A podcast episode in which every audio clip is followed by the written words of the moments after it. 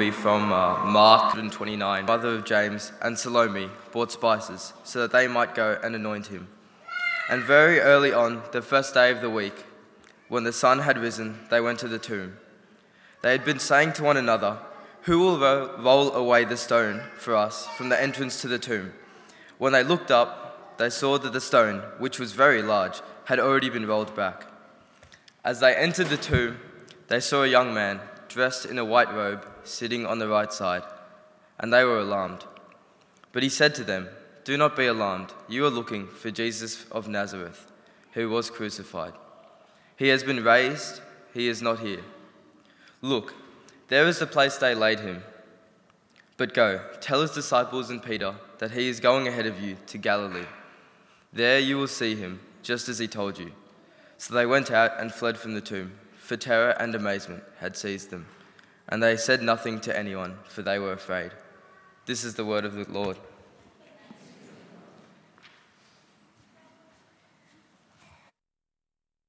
How are we all today? Good, good to hear. Let's start off reading the Gospel of Mark by praying. God, thank you for your word. Thank you for what it teaches us. Thank you for this amazing story that we're going to be reading through today. And I pray that the words I speak will bring us all closer to you and your purpose for our lives. In your name, amen. Once upon a time, there was a six year old girl. She loved her Barbies, making houses out of boxes and playing outside at dusk. She was scared of the dark, cleaning her room and losing to her older brother. One night, she was getting ready for bed. She brushed her teeth, turned on her nightlight, and hopped under the covers. Her dad came in to say goodnight like he always did, and she asked him to tell her a story. He came prepared. He had these little cards that told the story of a man with 12 friends, a man who wanted the whole world to know that they were loved and that he would do anything for them, even if his friends turned on him. And as the dad told this story, the little girl was amazed. It changed her life forever. If you've ever had to tell a story like the one I just told, you'll know that there's a standard formula. There's a beginning, once upon a time. There's a middle part where the story peaks, and there's a resolution that neatly ties up all the loose ends and side plots. The standard story with this formula leaves its readers totally satisfied. The end. And from the Mark reading you just heard today, by now you might have realized we're not following that formula today. In the past few weeks, we have looked at the death and the burial of Jesus Christ, and now we're coming back to the resurrection. There are three acts to our reading today the women going to the tomb, going into the tomb, and coming out of the tomb. It's pretty simple. So let me set the scene. It's Saturday night. Saturday is the Sabbath, and for the Jews, that means it's a holy day. They don't work, they don't cook, the word Sabbath means to end or to rest, but Mary Magdalene, Mary, mother of James, and Salome are anxiously waiting to anoint Jesus' body at the tomb. And as they waited for the Sabbath to end, can you imagine how helpless and heartbroken they must have felt? So, when the Sabbath finally ends, the women buy the necessary spices for the anointing of Jesus' body, and they leave first thing Sunday morning to go to the tomb. So we are in Act 1. On the way to the tomb, a question comes up in verse 3. And they were saying to one another, Who will roll away the stone for us from the entrance of the tomb? At first glance, it might look like they only thought of that minor detail when they got to the tomb.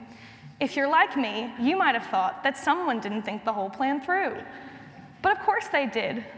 The issue was there were no men around to do the heavy lifting. The disciples, following Jesus' death, were still in hiding, fearing arrest from the Roman authorities. So, only the women were left. And on their way to the tomb, they stopped short. And thank goodness, the stone is already rolled away. That's great. I would imagine that they're pretty relieved that they didn't have to go into full beast mode and move the stone themselves, because, like it says in verse 4, it was very large. So, the women see that the stone is rolled away and they go into the tomb we're moving into the second act of our story. Verse 5 And entering the tomb, they saw a young man sitting on the right side, dressed in a white robe, and they were alarmed. And these women are alarmed for a reason that's twofold. They're not only in the presence of this young man, this angelic messenger, but guys, Jesus isn't there. They were expecting to find the dead, not the living. They expected to find Jesus dead.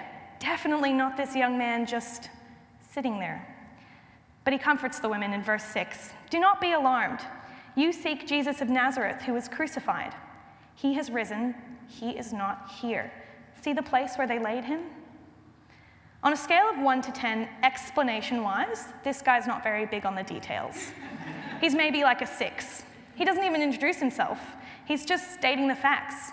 Don't be scared. I know you're looking for Jesus, and I know he died, but he's not dead anymore. See? He's not here, he's alive. Let's press pause here and zoom into this moment. Two seconds ago, before meeting this young man, Jesus was dead, and these women were going to anoint his body, and they were going to grieve. So, walking into a sort of empty tomb, they're shocked. At this point, they hadn't understood that Jesus would come back to life. He'd mentioned it before, but who assumes that someone is going to come back to life? That's not normal. So, this is shocking news, and they're faced with having to comprehend this angel telling them that someone, Jesus, who they know died, is now alive. But at the same time, this moment is incredible. In this message, the women hear the central truths of the Christian faith the death, burial, and resurrection of Jesus Christ. These truths, spoken by God through the young man, become part of the gospel tradition, formulated right there in that tomb and passed on to the disciples and passed on to us. Bringing it into our context, the creed that we repeat every Sunday encapsulates the message that these women hear for the first time in that empty tomb. I know you might be really familiar with the creed and you've been saying it for years, but do you remember hearing that story for the first time? These women, these three ordinary women in mourning and now in shock, this is the first time they hear this story. This is the first time this story is told like this. And these women are entrusted with this amazing, incredible news. The news that's going to be told around the city, the country, the world for thousands of years. And these women in that tomb on that Sunday kicked it off for us. Let's press play again. Mary, Mary, and Salome are shocked. So our angelic messenger gives the women a practical task. He tells them to go. In verse 7, but go, tell his disciples and Peter that he is going before you to Galilee. There you will see him just as he told you. And now we complete our story with Act 3 the women flee the tomb. Verse 8 says, in a state of both terror and amazement, they say nothing to anyone because they are afraid. Remember what I said at the start about stories having a particular formula, a standard formula? That the ending should leave the reader satisfied? Well, apparently not this story. Because that's where we're left, at least in Mark's own words. The women flee the tomb, they're scared, and they don't say anything to anyone. The end, it seems, is unfinished. We haven't, we haven't seen Jesus. Where's the miraculous meeting? Where's the putting fingers in nail marks just to make sure? Where is Jesus? This confusion was what Mark's ending was like for early Christians. It didn't leave them satisfied. So, if you look in your Bible, you might see that Mark's gospel might continue on with some alternative endings, written in an effort to wrap it all up nicely in a more satisfying resolution. These alternative endings were written later on and by a different person. There's a longer and a shorter version as well. These endings, while not untrue, are not the ending that Mark leaves us with. Mark's ending is a cliffhanger. Mark is not just undersupplying us with details, he's painting the bigger picture. The ending pulls us towards a bigger resolution, a challenge of endurance, a commission to follow, to go, because if Jesus is no longer dead, then we are called to tell other people that. That young man, that angel, spoke for God. And with that divine message, we can see that all consuming power and lordship of Christ. He is risen just as he said he would, and it just got real. In the emptiness of the tomb, these women are faced with a wide open future, a future with a living and powerful God. And we, today, in this room, are faced with that same future.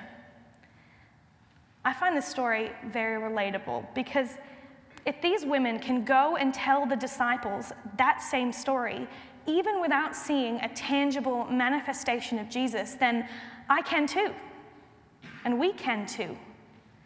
We are called as the church, as followers of Christ, to tell the world the rest of this story, to continue to write endings where young adults turn to Jesus for answers after having exhausted whatever pleasures the world offers, where youth engage in Bible studies that challenge their worldviews and pull them into God's love, where our friends are curious about why we live in hope and love others the way that we do, where our families ask, Why do you believe in a story that happened over 2,000 years ago? Well, the story isn't over. Mark left empty space for us. He wrote this ending specifically because there is no ending. This is a living story that we're all part of. It's unfolding right in front of us yesterday, today, tomorrow. So, the night where I became a Christian, I heard the same story that Mary, Mary, and Salome heard. I wasn't in a tomb, I was in my bedroom. When I was in six years old, when I was six years old, sitting in my bed as my dad told me the story of Jesus, I never would have known that that story would stay with me my whole life.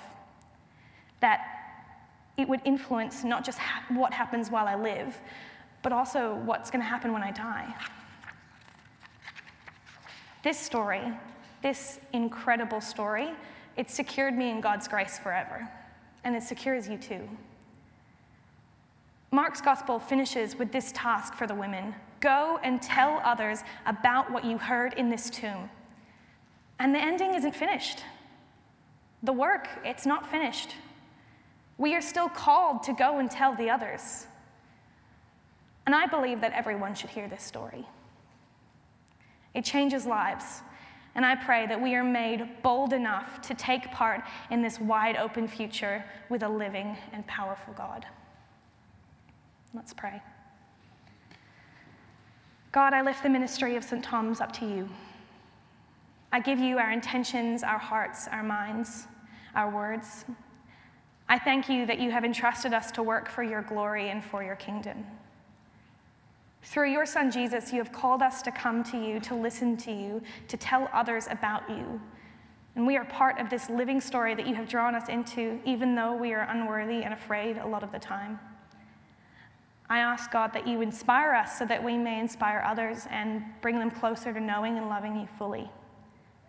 Give us your strength to be brave and bold for your gospel, like Mark, like our missionaries who have given up so much like Jesus who gave everything. We are called to continue your story, God, so please remind us that every day as we go out into our weeks. In your name, amen.